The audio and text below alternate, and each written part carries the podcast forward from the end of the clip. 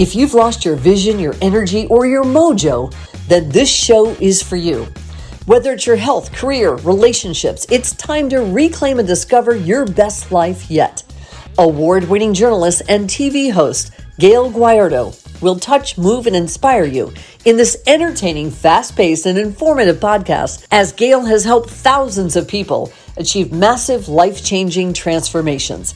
Here's your host, Gayle Guyardo.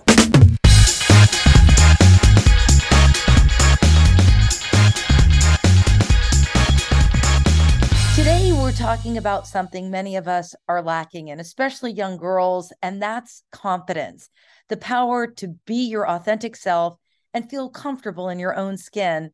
And let's be realistic, ladies, as we get older, a lot of those insecurities stick around, whether it's about the way we look, how we stack up in our relationships, or if we're really good enough for that promotion at work. Many times we get stuck listening to the negative narrative in our heads, which only holds us back. Joining us now is a woman who is blazing a powerful trail, helping women and young girls as a self esteem coach and keynote speaker. She is the self esteem doctor, Dr. Simone Alicia. Dr. Alicia, thanks so much for joining us on the podcast today. Absolutely. Thank you so much. I'm excited. So I always get to talk to you on um, our nationally syndicated show, Bloom, headquartered in Tampa, Florida. But I, I, when we talked for like six, seven minutes at most. But I, I wanted to do a deeper dive with you because I think it's so incredible what you do, and I wish more people had exposure to this kind of knowledge. So, how did you get started as the self esteem doctor? I know you started as a teacher and a fashion model. Yes, yes, very unique, strange beginnings, I guess you could say. Um, uh, but what I found in those two industries that you mentioned, you know, modeling and teaching, was that self esteem was actually an issue in both. And I was very blown away to see that, you know, uh, hearing little kids in my classroom asking me if they're fat. And then on the other hand, having, you know, runway models also having self doubt and just berating themselves and beating themselves up about their body image. And then I learned that it went way deeper than body image also. So when you say it goes sure. deeper than body image, um, what does that look like? I mean, where does this all come from? Because I think, you know, here I am, a 56 year old woman, and I still have a lot of those very same doubts. Oh, for sure. So it really comes down to programming, right? There's we are like little computers and we almost like write a code within ourselves and then we operate from that code, literally like a computer. And I think that at that young age or wherever we get that exposure, we get a negative programming going. We are thinking negatively about ourselves. We're talking negatively about ourselves. We're exposed to things that encourage us to doubt ourselves. And then we don't have the tools to work within that framework to do better or to think better or to help ourselves or to even know that we can. So I think that similarity that I saw from the kids to the runway models, it really was about that programming, what they're they were thinking and believing and and repeating to themselves. You know, we hear the word mindset so much these days, and it really is a mindset and it's a program. So my goal is to shift that program, um, which of course affects us in terms of how we look, but also, you know, are we smart enough? Are we good enough? Do we fit in? Or will we ever be successful? You know, imposter syndrome, everything. You know, can I heal from this particular illnesses? It's it's such a big, vast uh, area that that self esteem and mindset and confidence really do cover and you're you're doing this in a very challenging time because you know girls are on social media all the time and we oh, would yeah. always talk about the imaging that we would see on our televisions or the images mm-hmm. that we would mm-hmm. see in magazines but now it is a 24 7 365 day you know days in a year scroll mm-hmm. oh yeah oh yeah Absolutely. And I think that really speaks to what you said at the very beginning of our talk is how important this is that we really want like people to understand this on a wide, wide scale, you know, globally, because it's so much information. So we're inundated with these images, we're inundated with this self-doubt. And that stuff is affecting our self-talk. It's affecting our programming. It's affecting our inner language. And um, we just now more than ever in these hard times, as you mentioned, we need the tools it's I just don't think it's good enough anymore to say these blanket statements like love yourself, you know, appreciate yeah. yourself, positive. Like, okay, I don't know what that means when everything I'm scrolling suggests otherwise. So how do we do that programming? You know, that's the question that I'm I'm really here to answer and and to help people to figure out. So what age group do you think should it, you know some of us are like already past it. We can't turn back the hands of time. I'm sure you work with people all the time that have that programming that you speak of that is like mm-hmm. on a step and a repeat. It, it, it's oh, yeah. a constant repeat in their minds. But what age group ideally do you like to start with when it comes to building confidence? So, I mean, man, I could answer this in like 20 different ways, all contradictory because I kind of want to say, you know, elementary school, where you're starting to really get into this conscious framework of learning and retaining information on a very conscious level and here to learn to take this in to use this information. So i would love to see elementary schools bring in you know self-esteem mindset self-talk all of this this stuff as as curriculum. Like you know this is what you need to know before we even really start getting into all the other content. But then there's another part of me that says you know it's never too late. You know we because of the neuroplasticity of the brain which means the brain is constantly able to change and rewire and change and rewire at any age I'm like, let's get in there at 56. Let's get in there at 70. I don't, you know, whatever age you are, let's not ever kind of look at it like it's it's uh it's too late. And then from a very, very, very, you know, uh, I guess medical sense, um, zero to two years old is when our kids are taking in so much information. So I wonder, is that a good time to kind of start saying affirmations to have that be like a really subconscious baseline? You know, is that a good time to make sure they're hearing I love yous and making sure they're, you know, feeling positive and celebrating their own work? Is there a way to build that in at that age? So I really feel like it's just it's just a never too early, never too late situation. It's just a matter of how are we going to deliver the information. You know, and there's also that subset of of people that maybe had confidence in their life and they were mm-hmm. firing on all cylinders and then life's lumps just pulled it right out of them and then they almost feel like they're back at square one if not even set back even further than that. Can you recover from that? Absolutely. And i think that's really the case for most of us. I think when you're really young you kind of have this natural sense of like i'm amazing life is amazing you know and then that gets ripped out of you. And sometimes it's more traumatic sometimes it's just life experiences. And i do think you can bounce back. It's a matter of creating those habits and knowing that you can you know so much of i think mainstream just tells us that well you had this situation and that's it forever. But you know science nowadays is evolving to tell us that there's way more that you can do. And it doesn't mean it's easy. I'm not trying to say like oh get over it move on. That's definitely not my, my attitude or tone towards it. It does take some work. It does take some focus some know-how some curiosity some interest. Um, but i do think we can bounce back from anything with the right tools and the right support for sure so let's let's talk about some of the advice or the actionable steps that you would encourage people to take if they really are at um their rock bottom. Like they they've lost their footing, um they've lost their mojo, they don't know how to pull themselves out of a rut. What's step 1? For sure. I would actually say um, there are many step ones because everyone's so different in what they're going to respond to. But in a general sense, I would say one of the easiest things we can start with is kind of surrounding ourselves with better external stuff, the external stimuli. You know, if you're on social media, curate your food, your feed, excuse me, so that you feel more um, positive stuff is coming in, right? You just all of a sudden you're getting like this empowerment message and you're getting the self love message and you're getting the you can recover message and let that sort of flood the system a little bit because that's going to add to the programming without you having to do very much. You're just exposing yourself to something greater and something more positive to start to try to give you that suggestion. Start to watch more encouraging television shows, maybe motivational shows, motivational speakers, YouTube videos, whatever it is. It's something that really helps you. Podcasts like these, obviously, that help you to kind of start to reframe and restructure that belief that, man, maybe I can feel better. Maybe things do get better. Um, so I would say that first step would be kind of surround yourself with more positive external stuff. And then the next thing I would say is to create some of that external stuff for yourself. Write affirmations out in a journal or on post it notes. And I know affirmations get a little touchy because people are like, oh my gosh, you know, affirmations, affirmations. I think learning how to do an affirmation, it's not just lying to yourself and blatantly trying to disregard your feeling and saying the opposite but it really is like a training process. You know, I, I want to feel good. I have what it takes to feel good. I'm looking forward to feeling good. It would be good to feel good, right? These kinds of affirmations to get you started. Um, so I would say that, you know, between creating your own external uh, stimuli to help you and just shifting around what you are seeing around you um, are great step ones to start to flood the system with a more positive imaging and more positive um, self-talk or will lead to positive self-talk.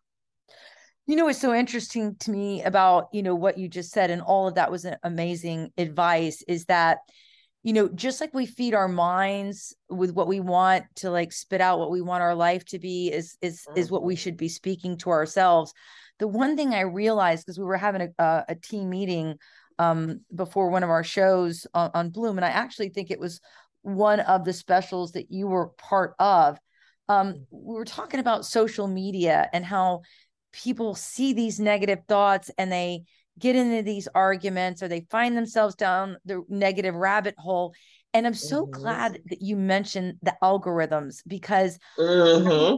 I don't have because I'm like, where are people getting in these fights? Like, where's happening? I don't even look for that stuff. Like, if you went through my feed, you're going to see little silly puppies, you know, mm-hmm. music, you know, I, everything in my, uh, you know, Mel Robbins will pop through there, you know, everything on my feed is rainbows and unicorns because yep. I need to hear that.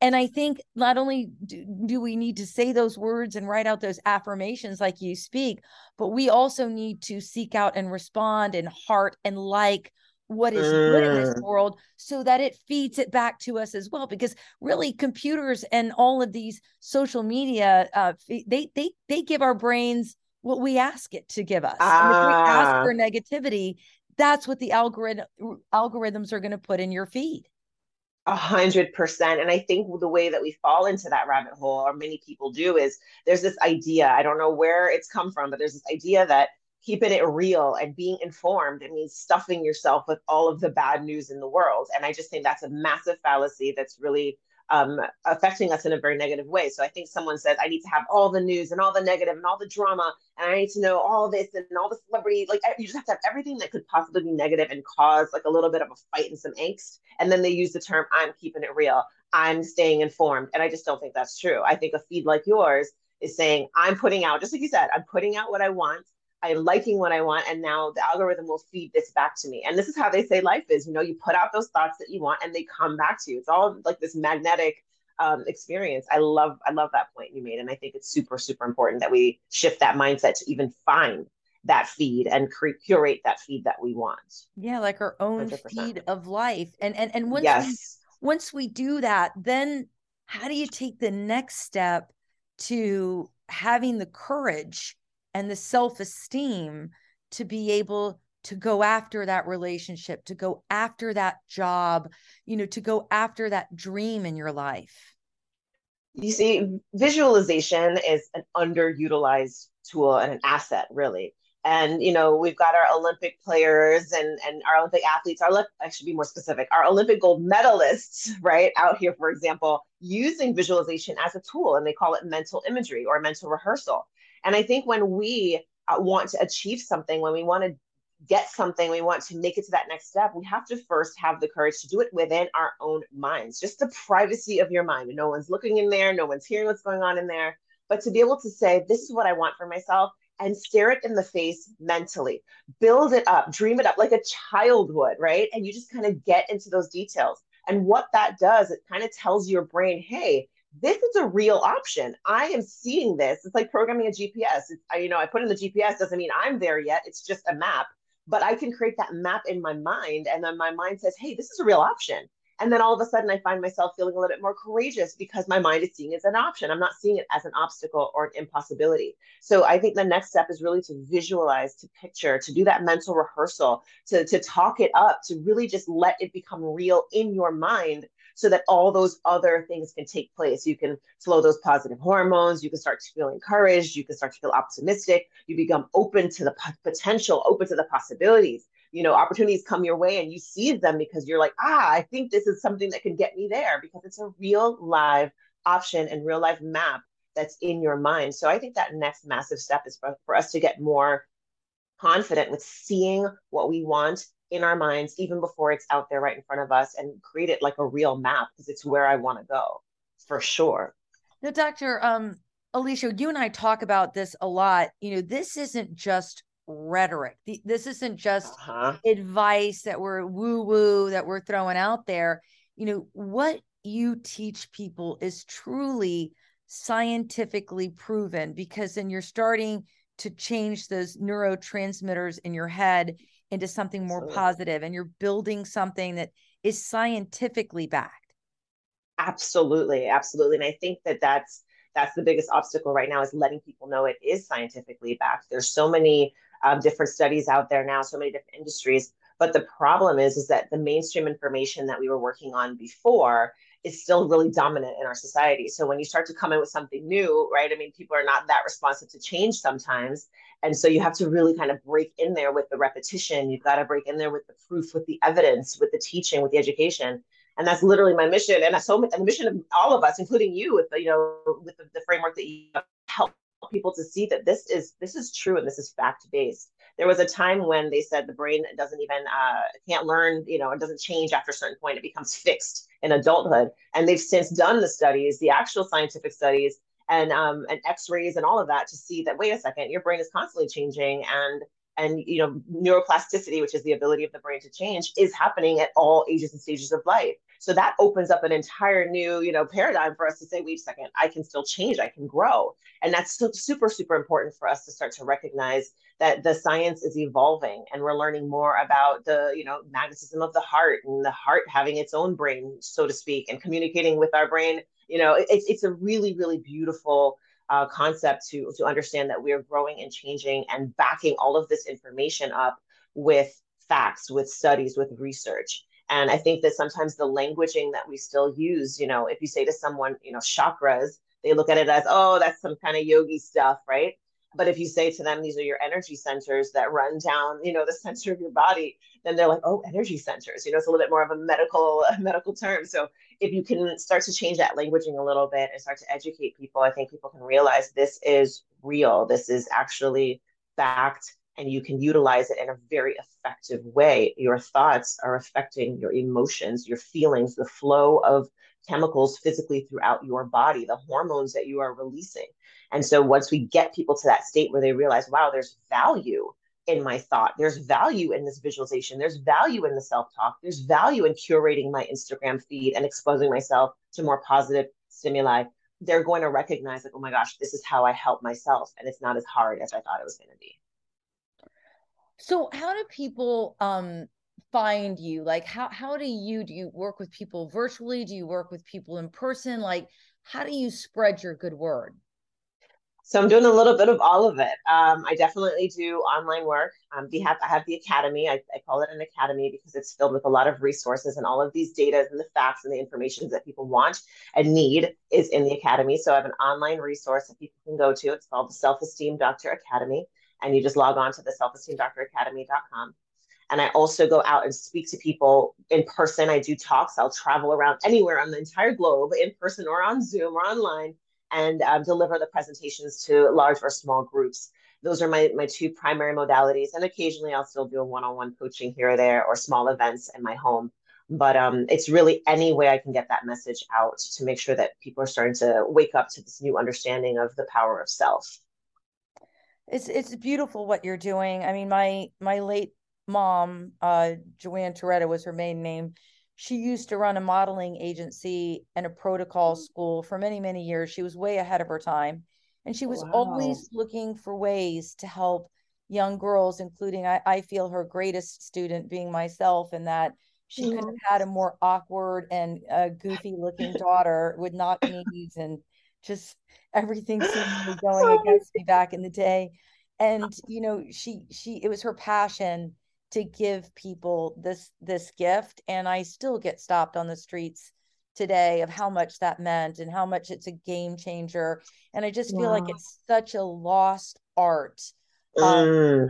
to teach people what you're teaching them. So i think it's really beautiful what you're doing. And i i certainly want to thank you not only for joining us on bloom um you know our, our, syndicated show but on the podcast so we could just talk about this a little bit more and and people could hear about the beautiful things that you do i appreciate that so much and i also want to thank you because having this show and the, these resources for people and, and making it accessible and it's beautiful and i thank you and i thank you on behalf of all of our listeners as well Absolutely. Well, have a great rest of your day, and I'll, I'll see you back on Bloom. For sure. Thank you so much, Gayle. Bye bye. That's it for today's episode of Your Story, Your Health, Your Best Life with Gayle Guyardo.